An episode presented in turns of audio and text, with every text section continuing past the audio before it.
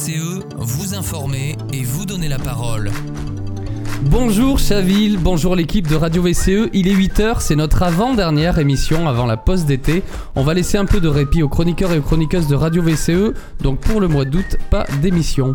Monique Couteau, pour ta chronique dossier du quotidien, tu viens cette fois-ci avec une invitée pour parler d'un sujet sensible. Oui, je viens avec euh, Véronique qui va nous parler de la protection de l'enfance.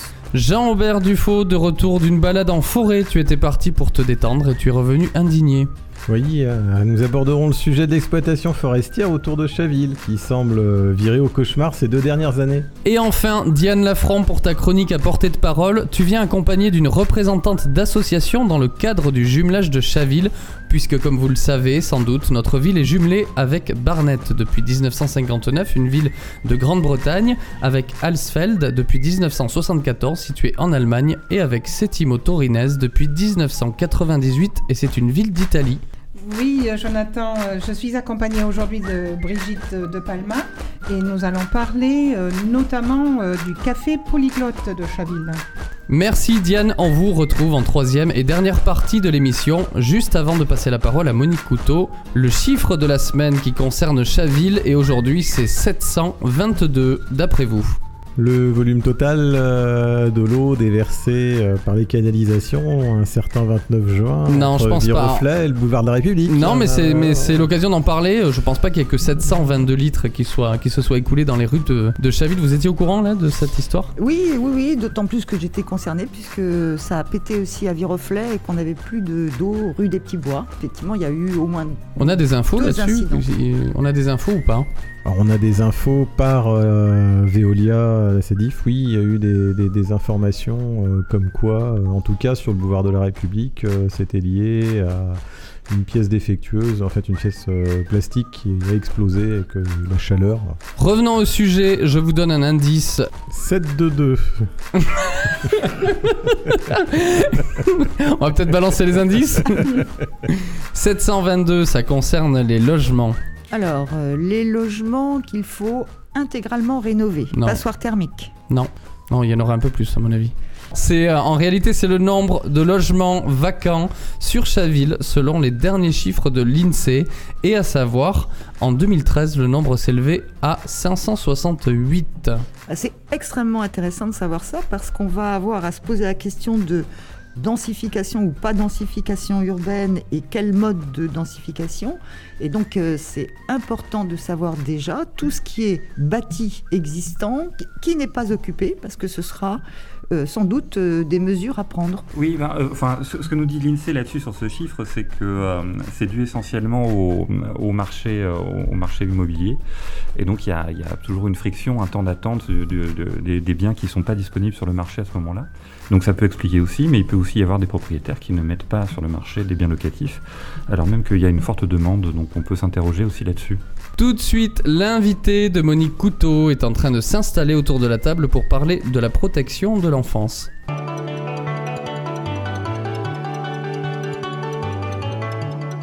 Dossier du quotidien avec Monique Couteau. Oui, euh, Véronique, je vais te laisser te présenter. Je dis juste pour nos auditeurs que tu es chavilloise depuis 9 ans et assistante sociale. Est-ce que tu peux nous parler de ton parcours? Oui, bonsoir.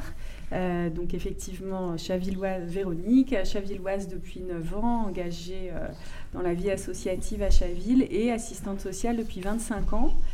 Euh, alors, mon parcours, j'ai d'abord travaillé dans le service social généraliste, ce qu'on appelle le service social de secteur ou le service social de proximité. Euh, qui est voilà, un peu comme le médecin généraliste, mais pour le service social, n'importe quelle personne qui a une difficulté euh, d'ordre social, donc c'est assez vaste, peut aller s'adresser à un travailleur social euh, du conseil départemental dans un service de proximité.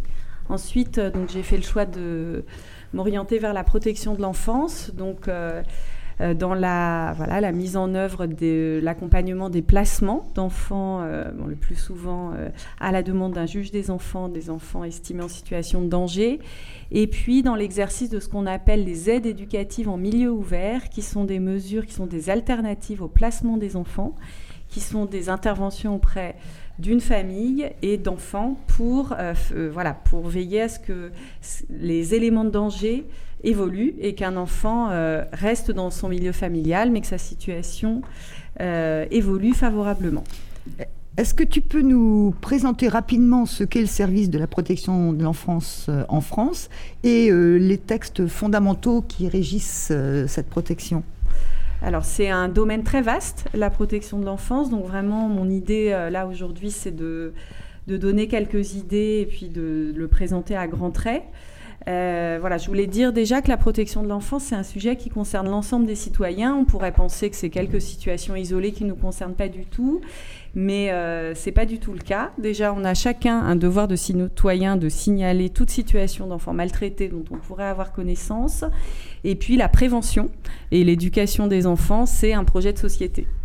Euh, alors, les textes de loi qui régissent la protection de l'enfance, alors il y a en 1945, il y a eu une ordonnance sur l'enfance délinquante euh, qui euh, posait comme principe le fait que l'éducatif devait, euh, devait, primer pardon, sur le répressif.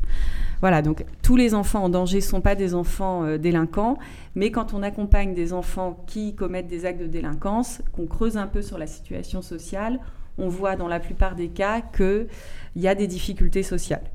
Euh, voilà. Donc euh, ensuite, en 1989, il y a une première loi qui instaurait le Conseil départemental, à l'époque le Conseil général, comme chef de file de la protection de l'enfance. Alors, je précise hein, que bon, le social, c'est le plus gros budget d'un département et que la protection de l'enfance, c'est le plus gros budget social du département. C'est vraiment un budget très important. Voilà, donc en 89, euh, ont été ce qu'on a institué, c'est que le Conseil général centralisait tous les signalements d'enfants en danger. Euh, et donc la mise en œuvre des, mesures dont j'ai parlé, des mesures en milieu ouvert comme alternative au placement des enfants, euh, voilà, a été instituée par le législateur. En 2002, il y a eu une loi sur les droits des usagers des services sociaux qui renforçait en fait la transparence des services et les droits voilà, des, usagers de ces services. En 2007, la protection de l'enfance a été à nouveau réformée et les pouvoirs du conseil départemental ont été renforcés.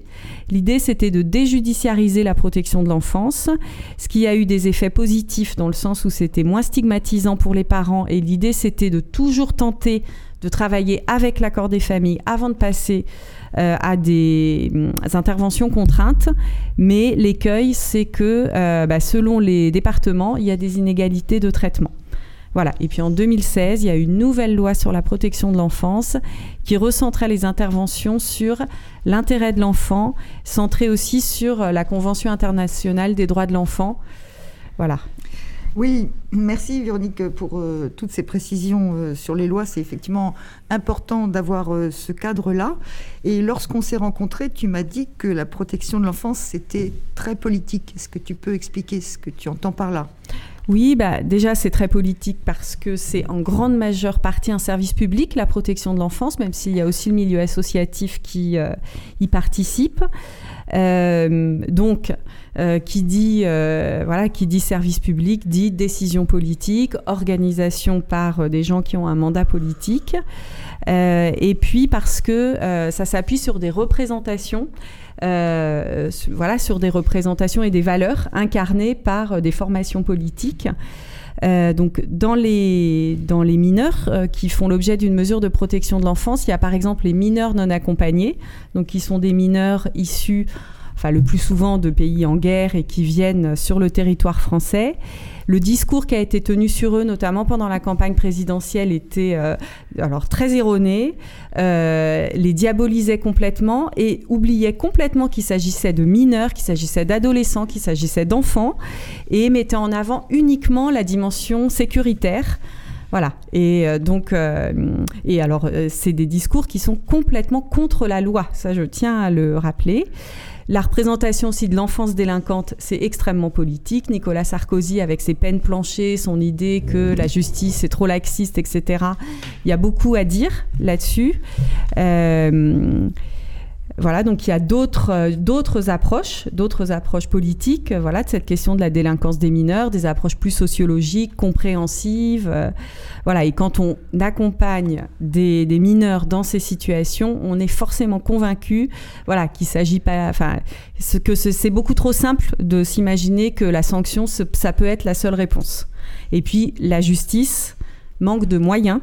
Donc euh, le laxisme euh, mis en avant, euh, voilà, derrière pour moi, c'est aussi la question des moyens et la justice des mineurs, voilà, les mêmes difficultés que, bah, que d'autres organes judiciaires.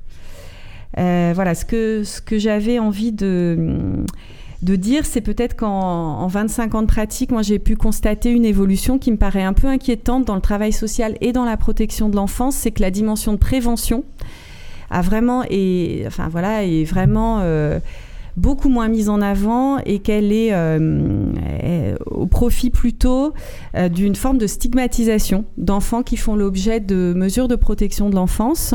Donc peut-être que enfin, beaucoup de gens connaissent le, numéro là, Allo Enfance Maltraitée. Le nombre d'appels et de signalements a vraiment flambé les écoles sont toutes obligées de signaler les absences, les, les coûts portés aux enfants.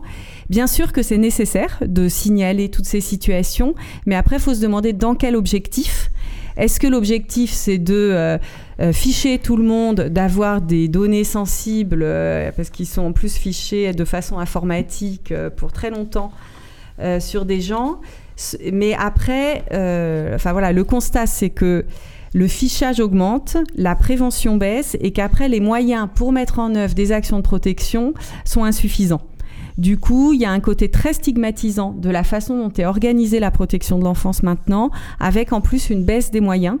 Voilà, donc bien évidemment, c'est très important d'œuvrer dès la petite enfance, mais avec une optique de prévention, de compréhension et de bienveillance plutôt que de stigmatisation. On a bien sûr parlé aussi des effets du, confinement euh, et de la Covid hein, mm. sur l'augmentation de la, de la maltraitance des enfants ou des femmes. Enfin bon, il y a eu pas mal de problèmes. Est-ce que, au niveau local, comment agir de façon euh, préventive, hein, comment, euh, comment nous tous, on peut être éventuellement efficace, comment la collectivité qui est la commune peut jouer un rôle? Oui, alors déjà, ce que le Covid a permis de montrer, c'est que les milieux, enfin voilà, dans les milieux familiaux fragiles, dès qu'on est refermé sur soi et qu'il n'y a pas d'ouverture sur l'extérieur, c'est des circonstances très favorables à faire émerger euh, la maltraitance.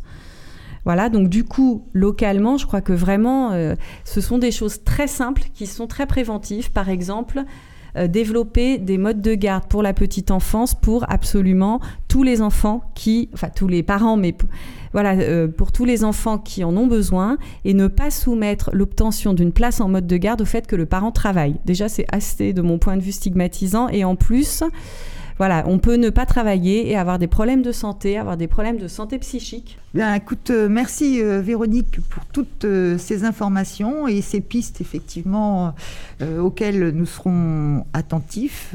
effectivement, je crois que notre responsabilité collective en matière de l'enfance, d'éducation de tous les enfants est engagée.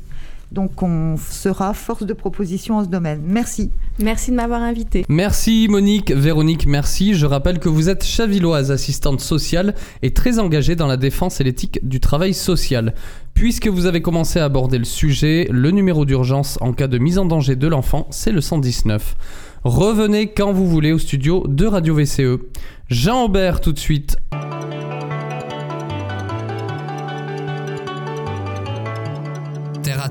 Avec Jean-Aubert Dufaux. Alors, je suis allé me promener ces derniers jours en forêt de Fosse Repose. Comme toi, on voit de plus en plus d'arbres coupés. Les Chavillois se posent toujours des questions sur la gestion de nos deux forêts. Et c'est peu dire, la forêt de Fosse Repose porte en elle aujourd'hui les stigmates des passages des engins lourds, censés, si l'on se fie à ce que l'ONF euh, nous dit, être adaptés aux sols sensibles. Il n'y a pas besoin d'être spécialisé dans le domaine pour s'apercevoir, euh, en ce qui concerne Fausse Repose, euh, que l'argument ne tient pas. Racines mises à nu et abîmées lors du passage euh, des engins dans les chemins trop étroits, jeunes arbres arrachés, tassement du sol favorisant le ravinement lié aux eaux de pluie, ainsi que leur stagnation, et favorisant en plus le développement des maladies en tout genre. La gestion durable de la forêt, si elle peut être acceptée de par un certain accroissement de la superficie de celle-ci en France, ne se justifie absolument pas en région parisienne. Mais personne ne se saisit du dossier? Ah, il y a bien quelques associations, mais c'est bien faible face à une stratégie de l'État bien huilée sur le sujet. Comment les Chavillois peuvent-ils agir?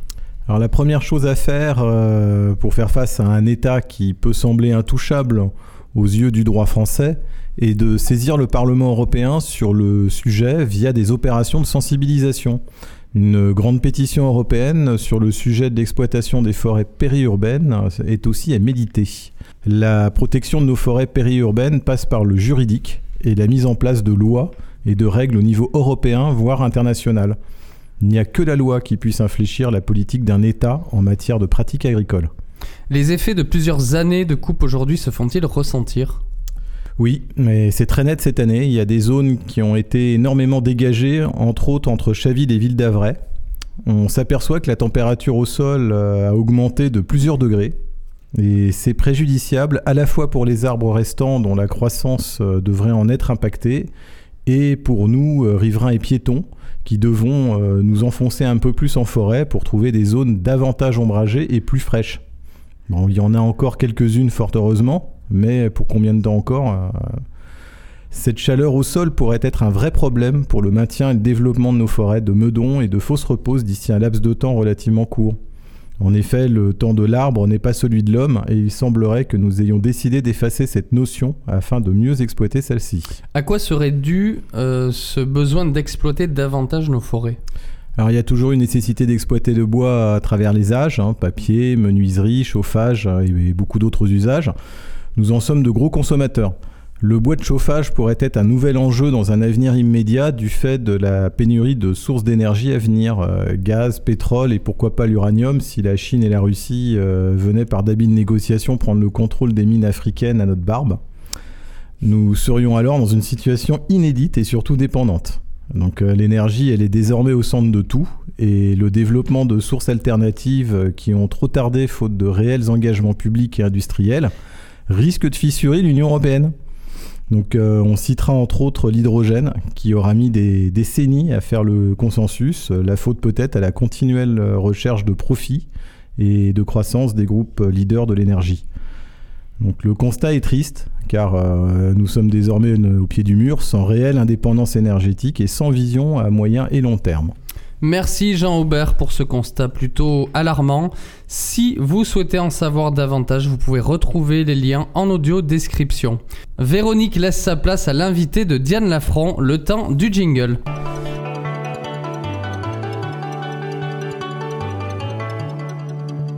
À portée de parole avec Diane Lafranc. Presque dire la même chose, disait Umberto Eco, linguiste, auteur notamment du nom de la rose et traducteur euh, pour parler ainsi des difficultés linguistiques que pose la communication multilingue. La diversité linguistique dans le monde compte entre 7000 et 10 000 langues, en plus des dialectes locaux et des idiolectes. Nous parlons de la langue maternelle pour désigner la langue qu'un enfant apprend en premier. Nombreuses sont les familles à Chaville dont les enfants parlent plusieurs langues. La présence du Collège international à Sèvres unit beaucoup de familles multilingues qui habitent notamment à Chaville. La langue constitue l'attachement à une communauté, à un pays, une nationalité. Les langues sont en permanente évolution, des néologismes sont créés chaque jour, et à côté des langues mortes telles que le latin et le grec, d'autres langues disparaissent tous les jours. Il s'agit principalement des langues orales qui sont souvent en danger de disparaître. Le CRNS donne par exemple, le CNRS donne pour exemple l'Ixcatec au Mexique parlé seulement encore par huit personnes, tous très âgés, ou encore de l'Anna qui est parlé au Sichuan seulement par les Tibétains. Seule une vingtaine dominent et sont parlés par 95% de la population. C'est le cas du mandarin, l'espagnol, l'anglais, l'hindu, l'urdu, le bengali, le portugais, le russe et le japonais.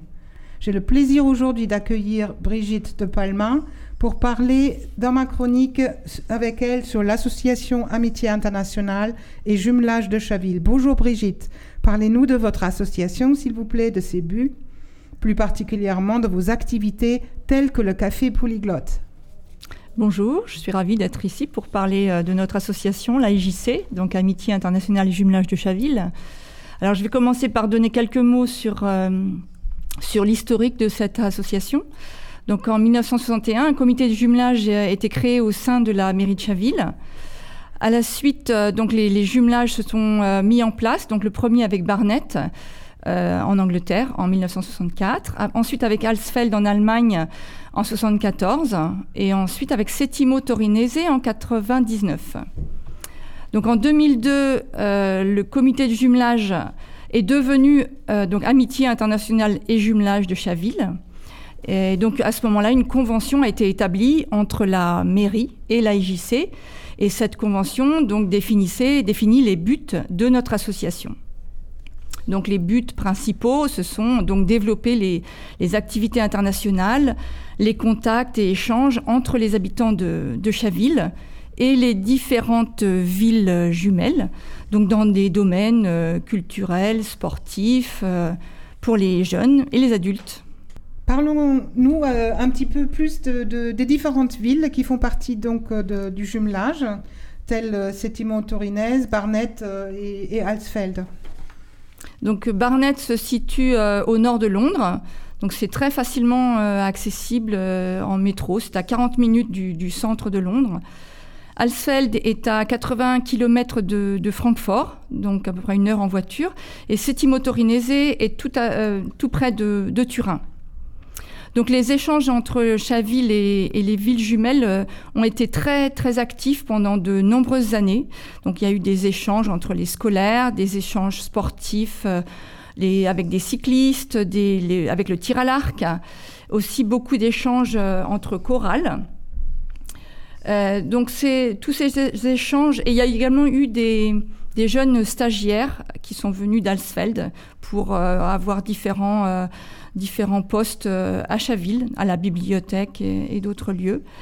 Et ensuite, donc depuis 2014, ça s'est un petit peu ralenti. Il y a eu un manque de, renouvellement avec des, personnes plus jeunes, un petit peu comme on rencontre dans, tous, les, jumelages. Et euh, ensuite, c'était plutôt des groupes de mêmes personnes qui se retrouvaient donc euh, soit dans une ville ou dans l'autre. Euh, donc je vais citer des, choses très récentes puisque la, dernière rencontre avec Asfeld date de mai dernier. Donc c'était, euh, nous avons eu une invitation donc de la part du, maire d'Alsfeld pour euh, assister au, week-end des, jumelages à Alsfeld dans le cadre de la, il fête en fait les 800 ans de, la ville. Donc nous avons, grâce à une subvention du, Fonds citoyen franco-allemand, notre association a pu emmener donc 10, 10 de nos membres euh, à Alsfeld pour participer donc à ce, week-end de, de festivités euh, avec euh, musique, festivités culinaires. C'était donc très très festif, très très amusant et surtout une grande joie de, de retrouver, de retrouver ou de rencontrer nos amis allemands qu'on n'avait pas vus depuis longtemps à cause du, du, Covid. et donc voilà. Et après les festivités, nous avions organisé des, des, contacts, des rendez-vous avec le, proviseur euh, du collège d'Alsfeld. Et donc à la suite de cette rencontre, nous sommes très contents parce qu'en fait trois jeunes chavilloises de, 15 ans vont pouvoir partir euh, début juillet euh, pour passer 15 jours donc là-bas à Alsfeld dans, des familles allemandes. Et les jeunes allemandes viendront, elles, en, octobre, ici à Chaville. Euh, et, Aline aussi a rencontré le responsable sportif et la directrice d'une école d'art. Et on espère euh, également que tout ça va déboucher sur d'autres euh, échanges à l'avenir. Voilà. Donc ici, les, échanges ont, bien repris également. Et dans votre activité, il y a également le, café polyglotte à Chaville. Racontez-nous un petit peu en quoi ça consiste. Alors en, 2018, on a eu quelques nouvelles personnes euh, donc plus jeunes hein, qui ont rejoint le, CA de la IJC avec des, idées euh, nouvelles pour essayer de relancer euh, l'association qui, qui, voilà, qui ne vivait plus de façon très dynamique. et notamment Fabienne qui a proposé de créer les, les cafés polyglottes à Chaville ce qui était une très bonne idée parce que ça a tout de suite fonctionné et ça attire euh, encore enfin, beaucoup de, personnes. Donc les cafés polyglottes ont lieu le jeudi soir, euh, une fois par mois à partir de, 19h, donc dans différents lieux, soit au Tilélis Coffee, soit à la MJC de, Chaville, soit à l'espace Mosaïque. Et les, personnes viennent pratiquer soit l'anglais, l'américain, l'allemand, l'espagnol, l'italien. On a même eu un petit peu le, chinois, mais bon, c'était un petit peu, il y a moins de, personnes pour le pratiquer. Et donc tout le monde est invité de, participer et de venir dans, tout à fait. dans ce, café. Tout à fait, c'est tout à fait ouvert. Euh, donc il suffit, bon, c'est au, au il suffit de prendre une consommation. Et euh, bon, si on a, s'il y a besoin, on fait également une table français langue étrangère. Et puis euh, une table d'anglais pour euh, des plus débutants, si par exemple il y a des plus jeunes qui, veulent euh, également pratiquer. Et donc nous essayons d'avoir donc des personnes natives pour échanger avec les participants aux différentes tables. Et j'en profite pour lancer une annonce parce que c'est vrai que souvent, euh, on, enfin, on, aurait besoin d'avoir plus de natifs euh, désireux de, de, participer pour qu'il y ait un, roulement et que ce soit pas toujours les mêmes et ce soit plus facile pour eux à gérer. Voilà. Euh, et bon, après les cafés polyglottes, je peux également parler de, du Series and Books. Donc ça, ça se déroule une fois par mois, le samedi matin, de, de 10h30 à, à 12h à la MJC. Donc c'est un, nous proposons ce moment pour euh, venir échanger euh, en anglais, là simplement en anglais autour de, livres ou de séries ou de, tout autre euh, sujet qui, intéresse les participants. C'est très libre et chacun participe bien sûr à, son niveau. Et pendant la séance, nous sommes connectés avec nos amis de, de Barnett, bien sûr ceux qui sont disponibles à ce moment-là et qui nous donne euh, à, ce moment-là des nouvelles euh, toutes fraîches euh, de, Barnett et qui ont toujours des, sujets intéressants et des, des, choses à nous raconter. voilà, et nous proposons, donc nous réfléchissons pour la rentrée à peut-être proposer non seulement le samedi matin, mais peut-être une fois de temps en temps le mardi soir pour essayer de, pour permettre à d'autres personnes de, de participer au, au Series and Books. Et je, précise aussi que pendant le, Covid et, les confinements, on a continué toutes ces, toutes ces activités, le café polyglotte et le Series and Books. On a continué tout ça en, visio pour essayer de, maintenir euh, une activité et, permettre à tous ceux qui le voulaient de continuer à pratiquer, euh, à pratiquer les langues. Les langues au cœur de la richesse multiculturelle à Chaville. Comment sont faits les échanges linguistiques à Chaville? Je voulais parler d'une euh, justement d'un événement qu'on a organisé euh, le 14 mai dernier à la MJC de Chaville mhm. et qui s'appelle les richesses multiculturelles de Chaville. Donc c'est un événement qu'on on avait prévu d'organiser euh, au mois de mars 2020 et qui malheureusement avait été annulé. Donc on a eu beaucoup de temps d'y réfléchir depuis tout ce temps. donc on a, on a reprogrammé donc cet événement pour le 14 mai.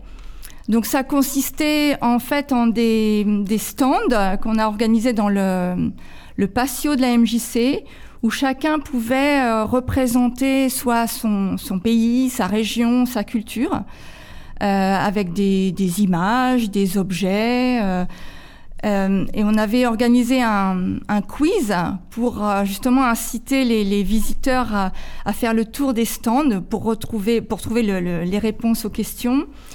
Euh, il y avait également un, buffet de spécialités culinaires euh, et bien sûr des, animations de, danse et de musique. Donc on a eu le cercle celtique pour le folklore breton, on a eu de la musique arménienne, une, une conteuse qui est venue nous raconter un conte breton, on a eu des projections d'images d'un mariage algérien, euh, une dégustation de, thé à la menthe faite par Zineb et voilà de la musique, des vidéos ukrainiennes et, c'était vraiment un, un moment euh, très très festif, sympathique. De, c'était très gai et vraiment un, moment de partage qui a été vraiment très très apprécié. Voilà.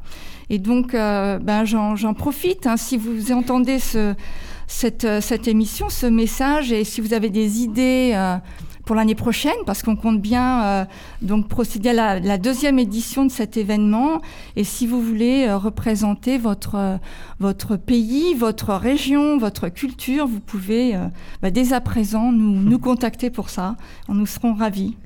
Merci beaucoup Brigitte Palma d'être venue nous parler de la diversité linguistique à Chaville. Et euh, j'espère que nos auditeurs euh, vont euh, venir nombreux dans votre café polyglotte. Merci Diane, Brigitte de Palma, merci. Vous êtes présidente de l'association AIJC, Amitié Internationale et Jumelage de Chaville. Cet été, si vous souhaitez retrouver les cafés polyglottes, deux adresses au Tillelis Coffee, au 783 avenue Roger Salingro, le 4 août à partir de 19h ou dans les jardins de la mairie les, les jeudis 21 juillet et 25 août à partir de 19h. Vous pouvez également participer au rallye de Chaville 2022 organisé par l'association comme tous les ans. Pour plus d'informations, rendez-vous sur le site de l'AIJC chavillejumelage.com. C'est la fin de cette émission. Continuez à réagir, à nous interpeller sur des sujets si vous souhaitez passer un message. En attendant, je vous dis à lundi prochain. C'était Jonathan Denuy sur Radio VCE.